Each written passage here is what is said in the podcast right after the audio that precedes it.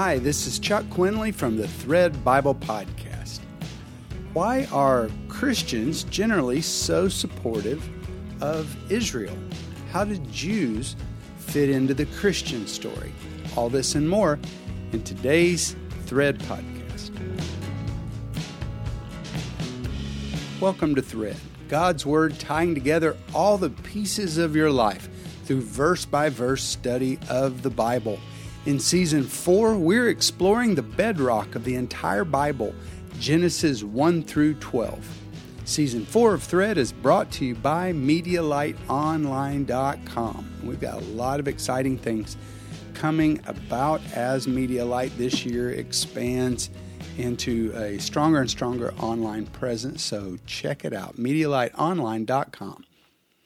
Well, let's start with a little recap because um, as we've said, the the foundation of the entire Bible, the bedrock of the Scripture, is Genesis one through twelve, and we've been on an amazing journey to slowly unpack these verses and what they mean in this story. So let's uh, let's enter into this a little bit, and I'm not going to go back through everything that we've already studied, but I think it is important to do a bit of a recap before we get started today. Uh, we can open with the same question that was asked at the beginning of you know the Hobbit, which is what kind of story have we fallen into? The importance of Genesis 1 through 12 is that it establishes a biblical cosmology. It's a big word for uh, a doctrine about the world that you live in. You know, the question is, what kind of world is this? This place that we all find ourselves living. Why are things the way they are?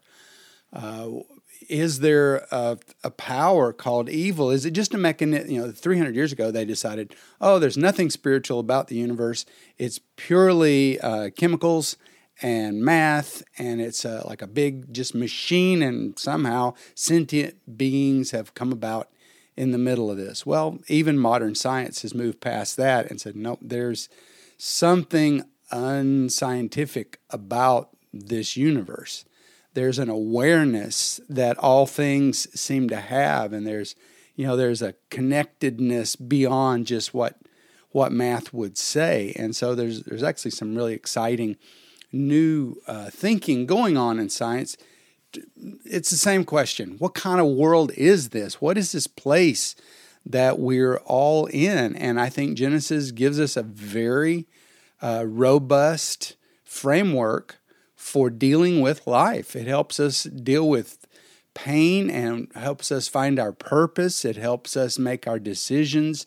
I just think it's such an important uh, framework to get your hands on and not apologize for it and not try to make it fit the world's cosmology and just say, this is what the Bible says about the world. And here's where it starts. Number one, this world is the project, it is a creation of a supernatural being.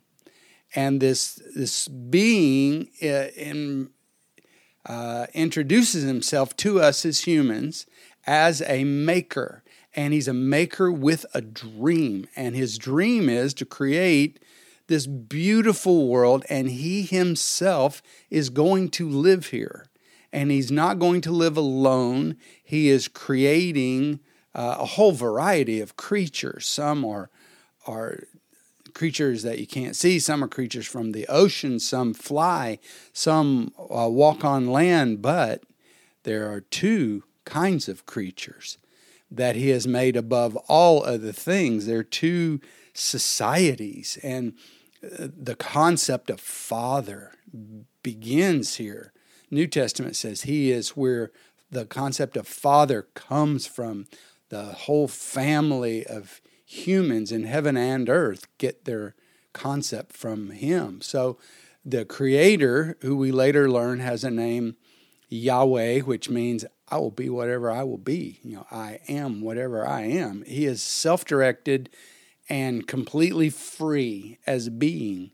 And he creates one society that are that are I don't want to say more like him, but in in their uh, essence, they are not material. At least they are not bound to be material. They can be seen. They can do things that it would require, it seems, uh, material presence to do, but they, they live beyond that. Son, sons of light, but he calls them sons.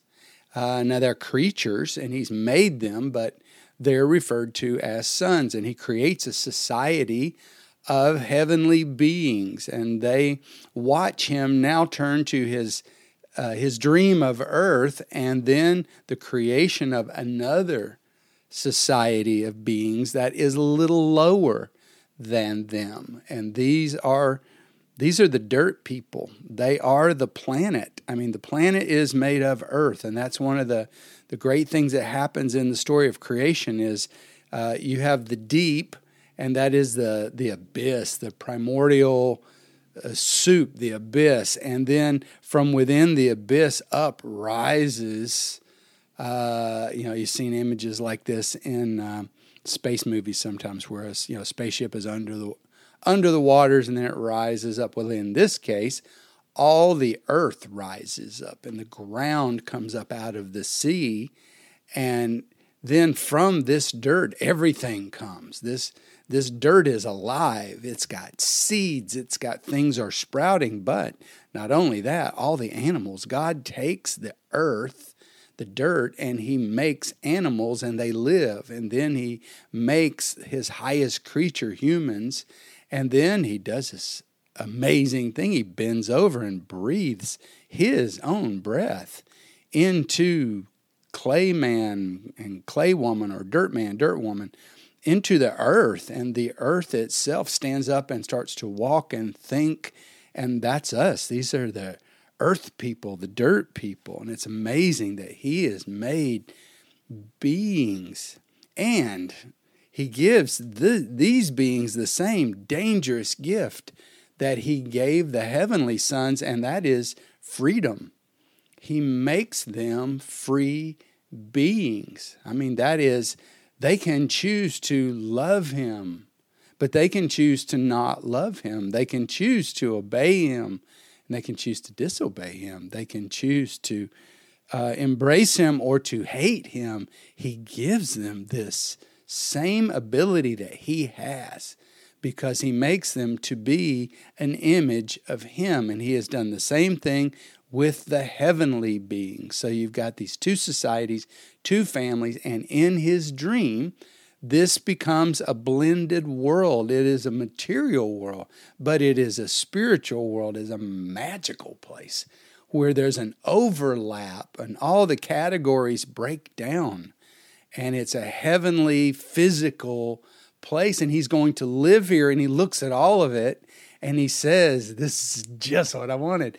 It is good.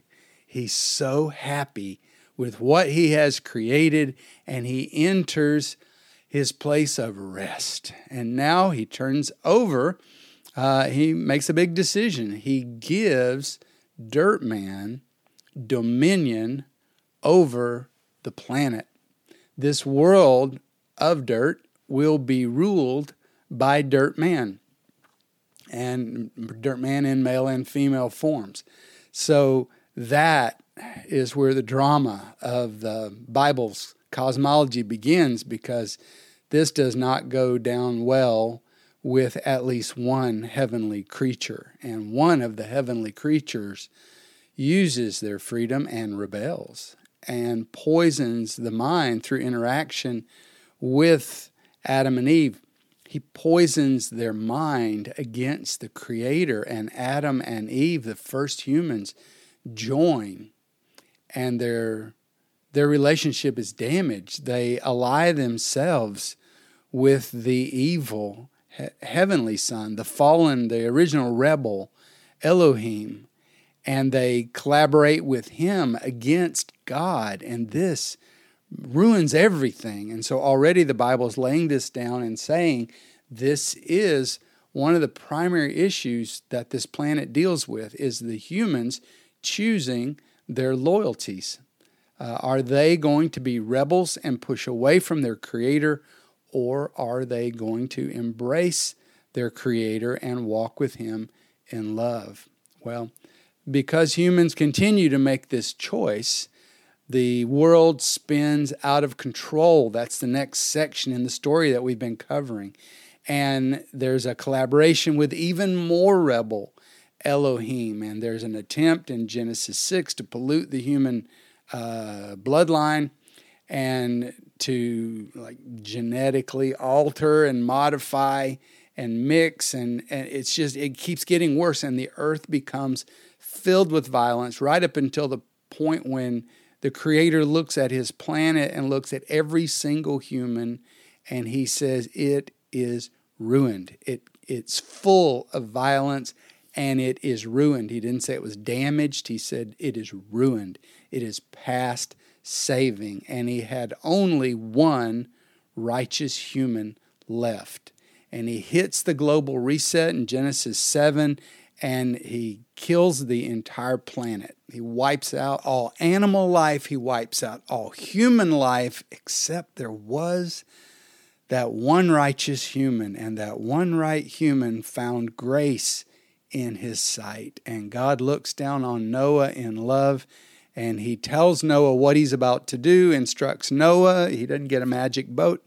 He's told to build his own boat you are the you are the co-regent of this planet. Save the planet, save yourself, save your family, and save the animals.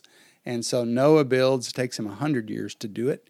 And Noah builds this massive rescue raft. And into the ark go all, you know, a sample of all of the uh, air breathing animals, and they're all saved. And we come now to rebuilding the human race. So now you've got one good man. That's how we're going to start. One loyal son of God, and we're going to start over again. But even before we begin to rebuild the human population, God comes to a decision. And this is probably the least celebrated moment in the Genesis story, and I just think it's it's the key. And that is in Genesis 8 21, he has endured himself, the creator has endured the the disloyalty and the backstabbing of heavenly sons and earthly sons and daughters, generation after generation, thousands of years, and humans have just ruined everything. The entire dream uh, is so close to falling apart. And he has gone through the, the personal trauma of watching everything that he made die. Not only die, he himself had to destroy it. He was in charge of it, and he made the decision to, to fix it. And so he destroyed it. And having to do that when what you want is to create life and to bring joy uh, and to bring about this perfect world. And so now he's sitting there on the hope of the rebuild, and Noah makes an offering to him in uh, chapter 8, verse 20. And God breathes it and he smells it. Verse 21 says he smelled a soothing aroma and he said in his heart, and this is a really important sentence I will never again curse the ground for man's sake. Although this that word is the big deal. Although the imagination of man's heart is and that hebrew word is ra we said that's the destruction activities. Although the imagination like man's imagination the forming of a thought the imagination of man's heart is on evil from his youth but even though I will not, never again will I destroy every living thing as I have done. So there is this commitment made. It's an even though commitment. Even though humans, you know, the easy thing to do is kill all the humans. But that isn't what he wants. He wants a world where free will beings choose the good side and allow this planet to go on. And so you have this, this foreshadowing of a plan that's going to have to come about because humans will see right away. I mean, within days, uh, humans are back to their old ways. And the son of Noah is already doing evil on the earth. And so God is anticipating this, and yet He's made a plan for it. I'm going to find a way to have free will on this planet and still accomplish the dream of what the world is supposed to be. Okay, so then we move ahead. We get to Genesis 11 and the establishment of Babylon. And Babylon rises up and becomes the default power over all human society. So, you know, humans are imagining evil right away. And in chapter 11, it becomes societal and uh, collaborative, and humans become a conspiracy against God, a conspiracy to make themselves great, a conspiracy to be little gods, a conspiracy to use all the pillars of society uh, government, finance, military, education, the arts, like all of it is going to be turned anti God. And it is still that way today. And so this is the context that all humans are going to have to live in. So, I mean, the battle gets even worse in so many ways the battle for this planet. And this time, to save the planet instead of killing everybody, God divides the entire nation not into races, but into, I'm sorry, the entire human race, he divides not into races, but into nations. There's one human race. That's the race that the Bible recognizes. All humans are one group. Then there are nations. Uh, it's the same word for Gentiles. It's the same word for peoples.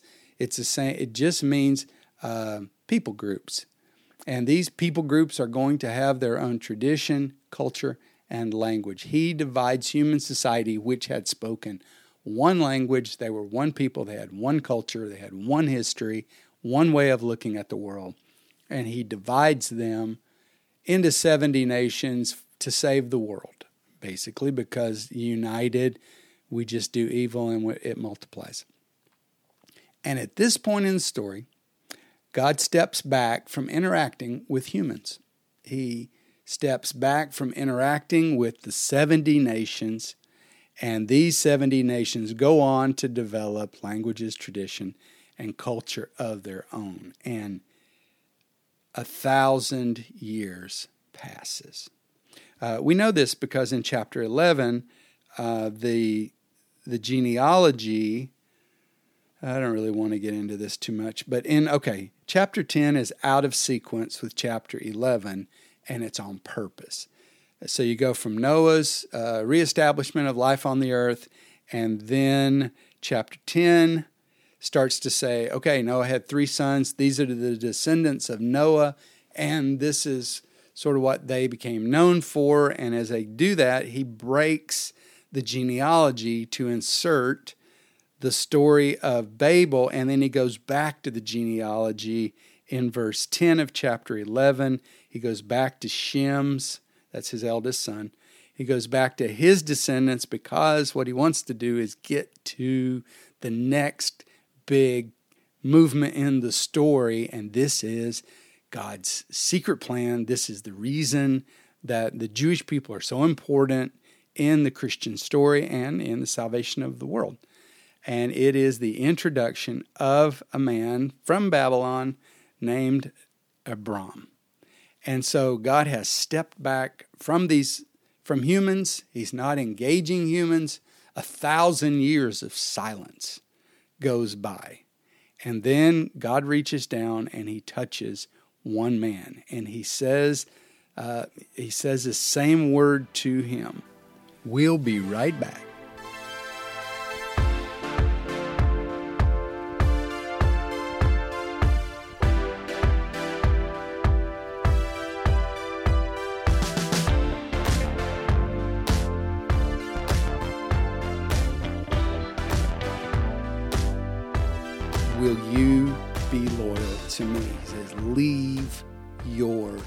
Family. Because finding loyal humans becomes the quest from now on. It is the beginning and it is the heart of the even though plan. Because, uh, as we said last time, at the heart of the problem in the world is the, the hard the hardness of the human spirit toward God what the Bible calls the lev your heart, the inside of you, your inner guidance system, your inner GPS is set on destruction, God says. He says that humans are they're set on the destructive side of building and tearing down. They're set on tearing down. They'd rather vandalize than build. And it's in their heart. And this thing's got to get removed. This hard, corrupted human heart has got to be removed. Ezekiel and Jeremiah wrote about this. And this heart has got to be replaced with a good heart, with God's own value system, with God's guidance system, with the, the thinking that guides his heart and the attraction that guides him in his endeavors. His use of his own creative powers is driven by his heart.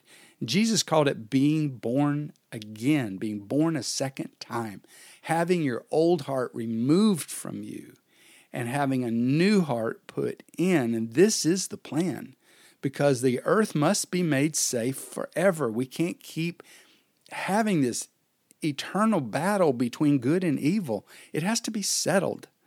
But it can only be settled in a way that free will beings get to choose freely to be loyal to God. And God is working to gather a family of the loyal. So the big question for him is always who will be loyal to me and to my authority as the king? This is the central question throughout the Bible, through, well, throughout all time. And this loyalty, to be loyalty, you have to prove that you're loyal. So loyalty has to be tested and it has to be proven. And he starts this loyal family through one man from Babylon, and he says to him something very, very difficult to do in that culture, and that is leave your family. Let's go to Genesis 12 and sorry for all that ramp up, um, but I think it's important. Now, it seems like he had said this to Abraham some time ago when they lived in another region. And Abraham had shared the message to his family, and his family got uh, enthused about it. Uh, Abraham's father was still the head of the tribe, and so Abraham announces to his father, we're, we're gonna we're having to read read behind the story because of the way it opens. It says, Now Yahweh had said to Abram. So apparently in Ur of the Chaldees, Yahweh speaks to Abram and says, Leave, look at the very first, get out of your nation Move away from your birthplace. I'm giving you the Hebrew, better Hebrew translations. Get out of your nation. So that's your people group. Move away from your, my uh, New King James says family, but it's more the place that's being meant. Move away from your birth, your place of birth, and from your father's house. That means household. Uh, dis- disconnect yourself from the community of your family and go to a land I will show you. And apparently, Abraham said that, and his father said, Yes, we will all go. And they all pack up and begin the journey. And you, we see that in chapter 11. Go up one, uh, one paragraph. It says that his father had set out with the whole clan from Ur of the Chaldees to go to the land of Canaan. And they came to Haran, which is not Canaan, and they dwelt there. So we're back to brute, uh, boots and bricks.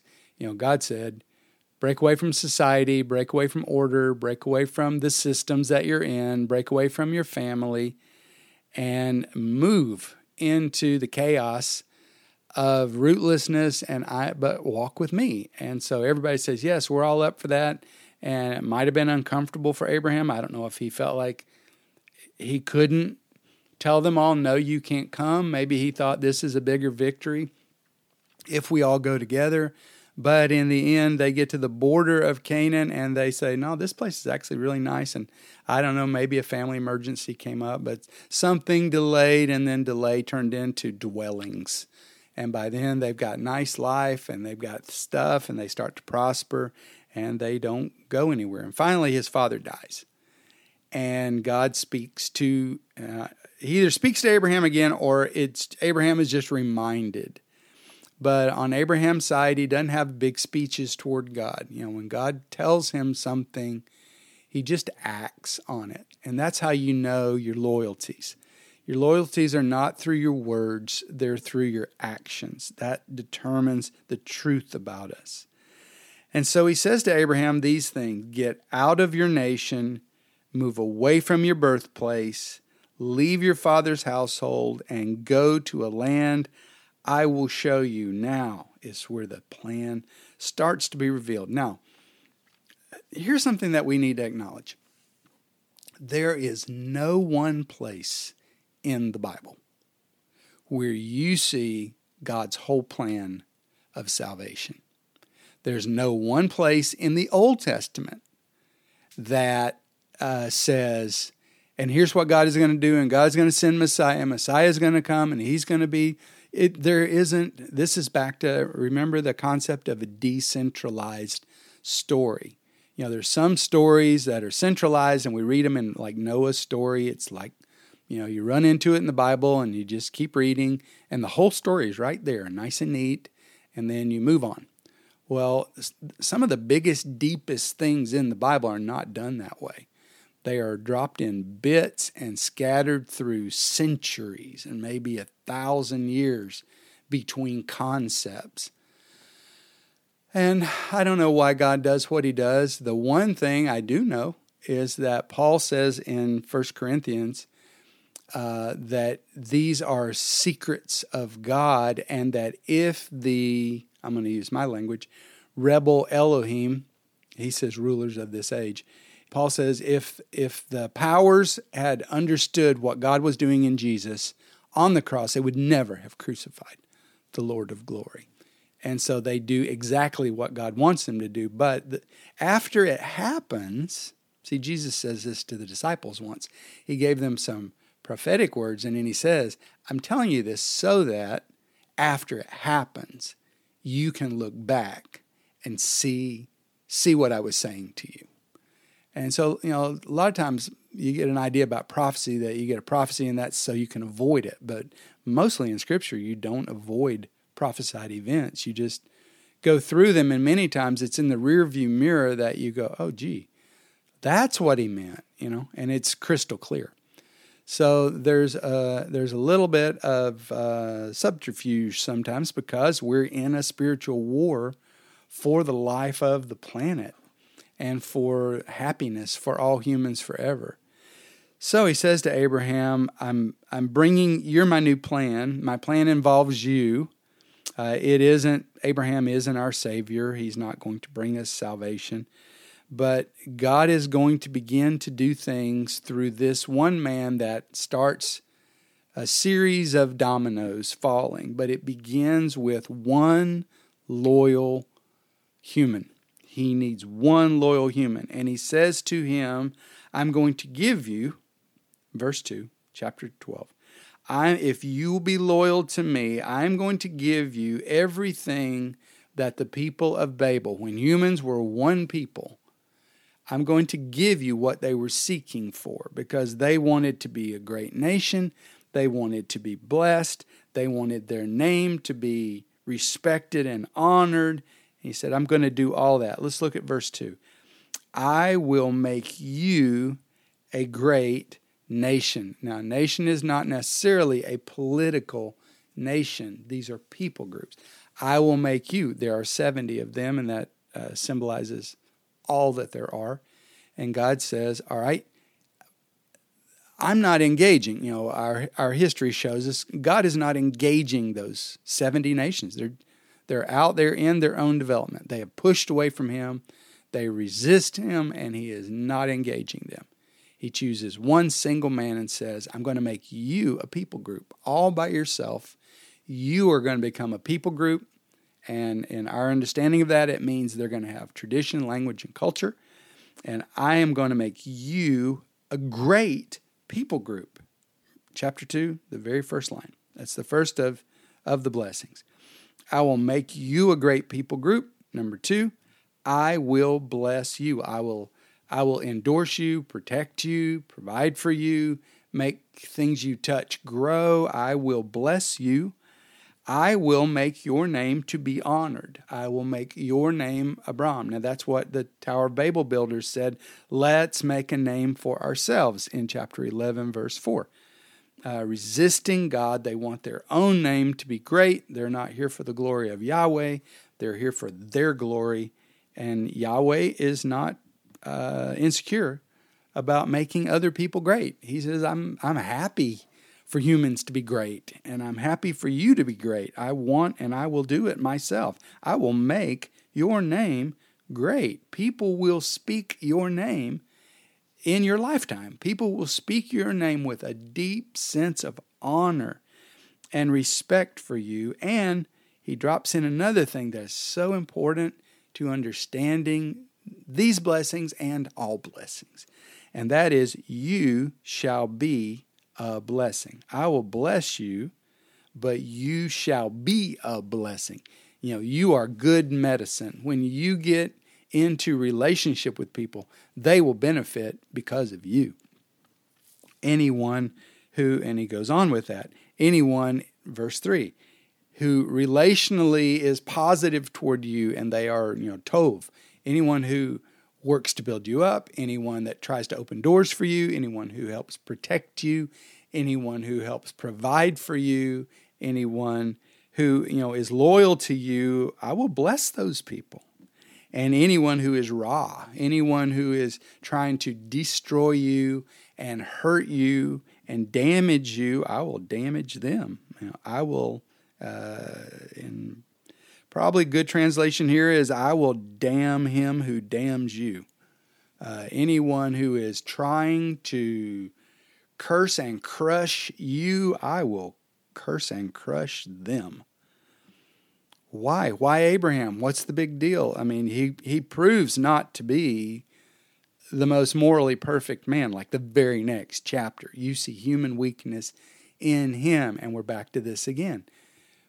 We do not establish our relationship with God based on moral perfection. We do not lose our relationship with God based on moral imperfection because his covenant with humans, since the ark, since the recovery of humans from the flood, his covenant with humans says, even though, even though the human heart is what it is, I will not destroy this people.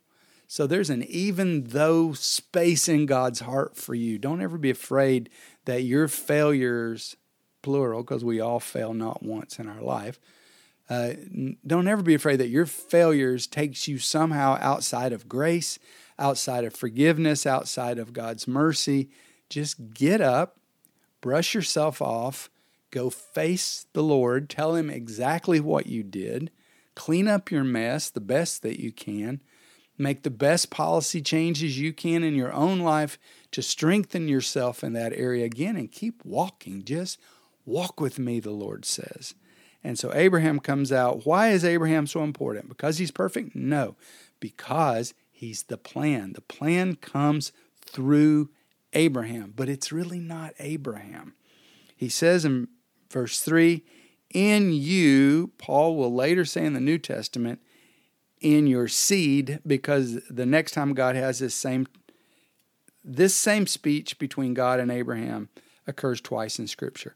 And the next time God says these words to him, a few chapters forward, when he gets to this part in you all the families, he's going to say in your seed. Uh, and that word seed is connected to sperm, it is connected to to your offspring and it is and this is something Paul latches on to. And Paul says through your genetic line God brings the blessing not just to people who know Abraham personally because that's what's been covered so far in verse 2 that people who know you personally get blessed. But Paul says the big point of what God was saying to Abraham is that through the seed line of Abraham a man would rise up and he would break the curse and bring blessing to the entire race of humans. So, uh, verse 3 here In you, all the families of the earth, all the families of the soil, all the families of the dirt will be blessed. Verse 4 So Abraham departed as Yahweh had spoken to him. You know, no big words, just obedient actions. Stay tuned.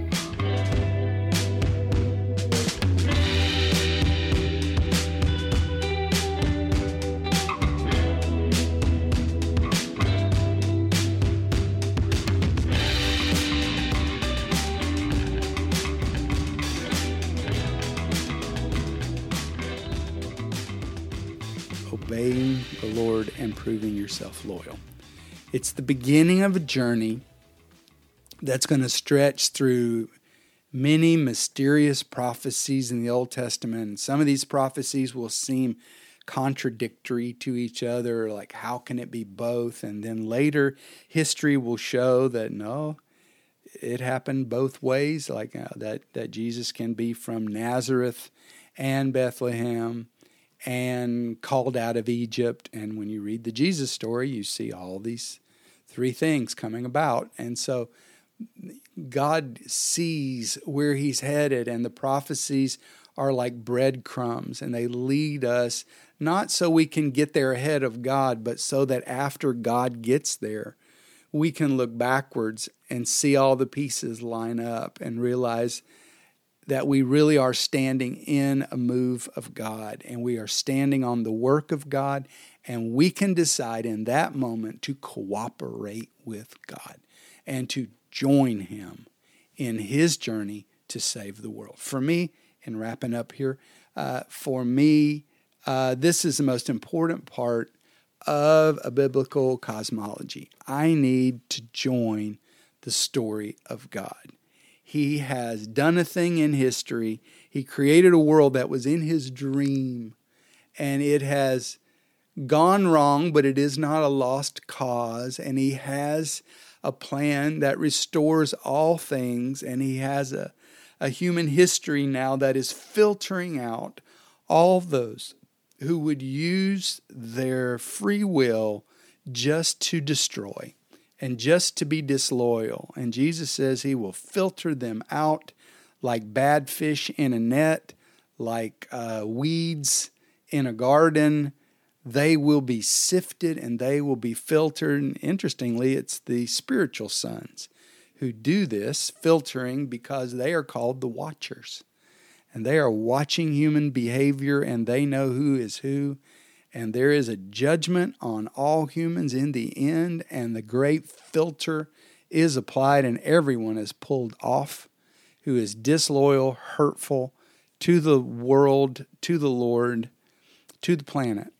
And then those who are loyal and faithful to Him are brought back to life. And this planet lives again, and God returns to His, uh, his dream of rebuilding this world. So as we as we go forward into this, it teaches us the world that we're in. We're in a world where Babylon is the, the context, where fallen spiritual powers are now behind human structures and they are energizing the economic system, the educational system, the governmental system, the military systems, the media systems, all these systems run by humans are energized by fallen spiritual powers. And the humans, uh, in collaboration, their minds sold out to this darkness, and they call evil things good. What does that mean? You spin it and you twist it and you tell part of the story and fake news it. And in every way you can, you try to put pressure on good, loyal people who are standing with Yahweh. And this pressure builds. Jesus has, you know, his own chapter that he adds to this is a, a really clear chapter as he explains the uh, the conclusion to the big story. And then we get the book of uh, the Revelation of Saint John as he has visions that he sees in it. it you know, it just it's the same story though. It just sharpens down to the conclusion God is building his world. This world is a hybrid overlap place where the spirit world and the material world go together, where his heavenly sons and his human sons and daughters live as one family with no border between us. And God is healing heaven and He is healing earth, and He's doing all of it through Jesus, the seed of Abraham. And so we honor Jewish people, we honor the Jewish line, we honor all that has been done through Abraham to bring us to Christ and through Christ to the world. So it's a beautiful story. It's a clear story. It lets us know that we are engaged in spiritual war and that the core decision you and I have to make, my friend, is whether we are going to be loyal to God. We're never going to be morally perfect, but we do have a chance to be loyal to God. Uh, I want to do two or three extra episodes. I, I, I, have a commitment when I when I do. I'm wrapping up here, but when uh, I when I create thread episodes, my commitment is to stay verse by verse and try not to get tech uh, topical in teachings. And so I'm just moving through, and we have moved now to uh, Genesis 12, verse 4. And that's about where I want to stop this study. But I want to go back now and do two, at least two, maybe three extra episodes I want to do one on to help you a little bit understand textual matters. I want to talk about manuscripts and talk through some of the differences in manuscripts. And I want to look at two outside passages because I think they're really important in, in clarifying our understanding of what's going on between the Tower of Babel and the work of God a thousand years later through Abraham. And that is, I want to look at Deuteronomy 32. So why don't you go ahead and spend some time reading that and Psalms 82, because these are both referring to the Tower of Babel story. So Deuteronomy 32 and Psalms 82, and maybe also to talk a little bit about Jewishness and the law uh, and Christianity because I think that's an interesting topic. So uh, these last three episodes, they won't, you know, they won't exactly fit in verse by verse as a concept, but I think there are some things in them that tie to the thought box that we've created to put in our cosmology now, and it will round out the picture for all of us. So until next time, just expect God to use you because you are the light of the world, his loyal sons and daughters.